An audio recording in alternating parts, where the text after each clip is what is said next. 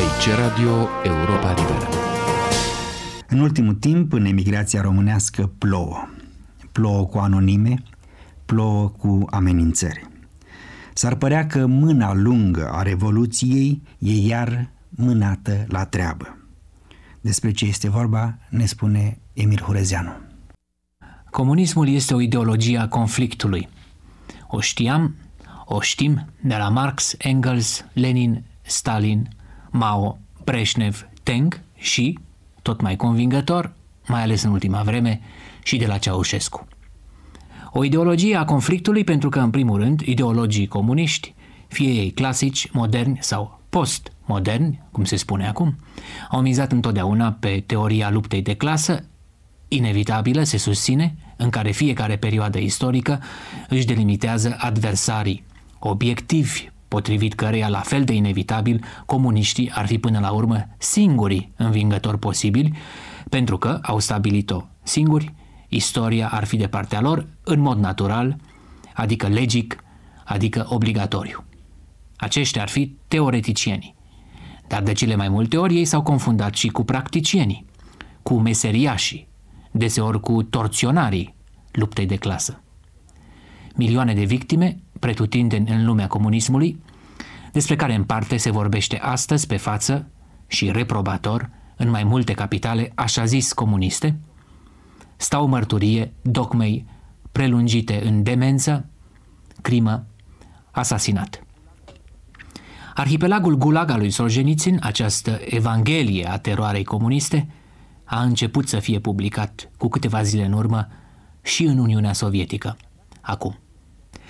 Dar dacă în mai multe țări este europene, începând cu Uniunea Sovietică, în ultimile luni asistăm la veritabile procese judiciare, morale, politice, de reabilitare a victimilor nevinovate ale așa zisei lupte de clasă, dacă acolo se vorbește tot mai mult despre demența dictatorilor, paranoia și imensa lor teamă de realitate și semeni care le-au dictat, de fapt, acțiunile criminale, dacă așa zisa justiție proletară este astăzi tot mai des și mai cu voce tare, calificată drept terorism de stat, torționarii fiind identificați cu foștii tătuci ai popoarelor sau cerberii dictaturii proletariatului, în România asistăm la o recrudescență foarte gravă, la o reactivare sinistră, dacă n-ar fi în primul rând bizară, a ideilor staliniste ale luptei de clasă, fermității revoluționare, justiției neîndurătoare a oamenilor muncii împotriva trădătorilor de țară și neam, etc., etc. Originalitatea acestei tendințe teroriste reîmprospătate la București ține doar de contextul ei și de calendarul ei, politic, intern și internațional. România este țara dezastrului de plin al ceaușismului, varianta nu tocmai independentă de marxism-leninism și stalinism, maoism. Ceaușismul este un model de stat, de societate și de revoluție, dacă vrem, eșuat, în mod cumplit și pentru conducători și pentru conduși. Teoria luptei de clasă este reinstaurată în condițiile naufragiului, ca ultim instrument de preîntâmpinare a declarării lui, și nu ca metodă clasică a ascensiunii a edificării statului comunist. Și asta în condițiile internaționale ale compromiterii dictaturii din România, inclusiv prin relevarea terorismului ei fundamental și în condițiile internaționale ale dezmembrării comunismului de tip totalitar, dictatorial, terorist. Am făcut puțină teorie pentru că merită să încercăm să înțelegem și să relevăm completa disperare de cauză, de fapt, cu care dictatura de la București a optat mai nou, în mod evident, pentru ceea ce ani în șir încercase să ascundă și poporului român și străinătății. Arbitrariul, resentimentul și accesul de răzbunare, furia sumară tradusă în invectivă și amenințare, nelegiuirea de principiu, ca acte și metode de menținere a dictaturii. Regimul Ceaușescu a ajuns, cu alte cuvinte, în faza în care, nemai având nimic de pierdut, în afara puterii propriu-zise, compromis și detestat în țară și în străinătate, a ales ostilitatea deschisă. Nu este pentru nimeni, nici pentru regim și nici pentru adversarii sau observatorii acestuia, un moment care poate fi tratat cu indiferență și nici unul care să scape de sub control. Despre câteva forme ale acestei ostilități, pare se generale, în care se angajează regimul de la București în ultimile luni, voi vorbi în continuare. Nu discutăm acum, din lipsă de spațiu în primul rând, despre represiunea internă. Ea este bine cunoscută de ani de zile, decisă și aplicată de o clasă politică și un aparat de securitate, a căror condiționare de dictatură pare să fie anulat orice simț al propriei supraviețuiri politice, ca să nu mai vorbim de patriotismul pur și simplu, de care în alte țări comuniste pot fi suspectați chiar și conducătorii de partid sau miniștrii de interne. La noi nu este așa, sau cel puțin, rezervele ori dezacordurile care există, poate, în angrenajul puterii, n-au reușit încă să se formuleze la nivelul acțiunii. Deci nu represiunea internă, represiune defensivă, forță bazată pe o imensă vulnerabilitate, nu ceea ce securitatea face în țară, ne preocupă astăzi. Azi vom încerca să deslușim câteva din modelele de acțiune ale securității sau în regia securității, valabile în străinătate, în ultimul timp. Pentru că e clar că securitatea a trecut la treabă în străinătate, în ultima vreme, cu energii noi. La început a fost și aici, desigur, cuvântul. Ceaușescu în ultimile luni a cerut în mai multe rânduri fermitate față de trădători. Ceea ce înțelege el prin trădător contrazice flagrant definiția dată în primul rând de codul penal al RSR, articolul 155, dar asta e altceva. El a cerut continuarea vigilenței revoluționare, proclamând ascuțirea luptei de clasă. S-ar zice că întreaga panoplie tradițională a securității, a serviciilor operative sau adormite din străinătate, a fost mobilizată. Ceaușescu vorbea la 27 iunie anul acesta, la plenara Comitetului Central, de pedepsele pe care poporul ar fi chemat să le administreze împotriva dușmanilor țării.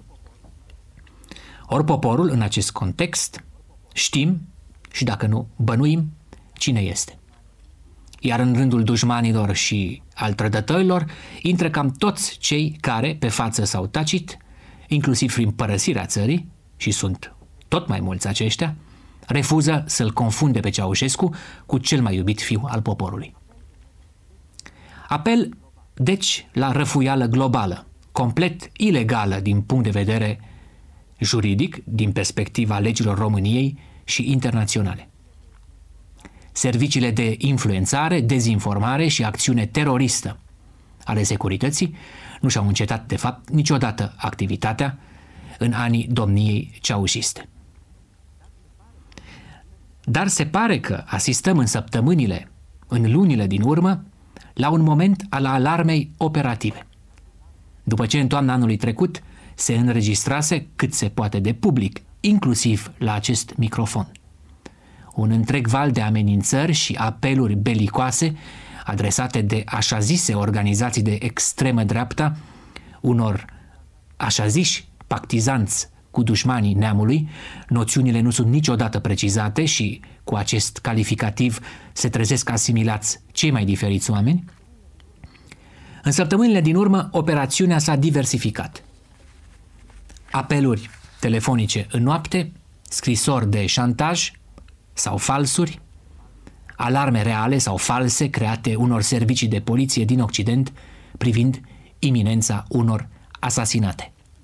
Tentativelor de intimidare și amenințare sub o formă sau alta, inclusiv prin insinuări false, dar clasice, că anumite persoane onorabile ar fi agenți ai securității, însoțite de amenințarea indirectă, de compromiterea în lumea liberă, nimic nu este, pare se, cruțat atunci când e vorba de ofensiva intimidării declanșată la ordin.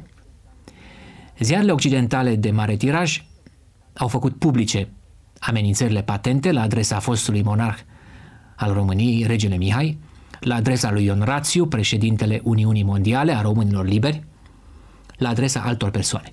Există amenințări și încercări de intimidare dirijate și contra unor redactori și colaboratori ai postului nostru de radio. O împrejurare care, inutil să mai adăugăm, nu poate afecta în niciun fel activitățile noastre profesionale în slujba adevărului. Astfel de încercări au existat mereu, sub o formă sau alta, dar acum stilul și conținutul actului de amenințare s-au radicalizat. Metodele terorismului psihologic și tehnicile de război al nervilor au devenit în același timp mai suple, înjurătura și alarma asasinatului iminent sunt asociate cu insinuarea unei complicități care încearcă să-l culpabilizeze pe cel în cauză de colaboraționism deliberat. Vladimir Krasnoselski, corespondentul nostru de la Geneva, a descris în presa elvețiană, pe larg, câteva din metodele care i s-au aplicat lui însuși. Le regăsim, ușor modificate, și în alte cazuri. Presa occidentală, cum spuneam, a început să facă publice o parte din aceste acțiuni, iar serviciile de poliție occidentale sunt alertate și, în mai multe cazuri, și-au luat propriile măsuri. Există în teoria strategică un punct de vedere care afirmă că punctul forte al adversarului este deseori semnalul slăbiciunii sale. Vezi linia Maginot a francezilor la începutul conflictului cu germanii. Ne exprimăm convingerea că omenia românească, o noțiune de altfel des invocată și în bine și în rău, și de cei buni și de cei răi, va reuși într-o zi să stea totuși deasupra acestei furii care astăzi îi învrăjbește pe români împotriva românilor. De luat aminte. Aici Radio Europa Liberă.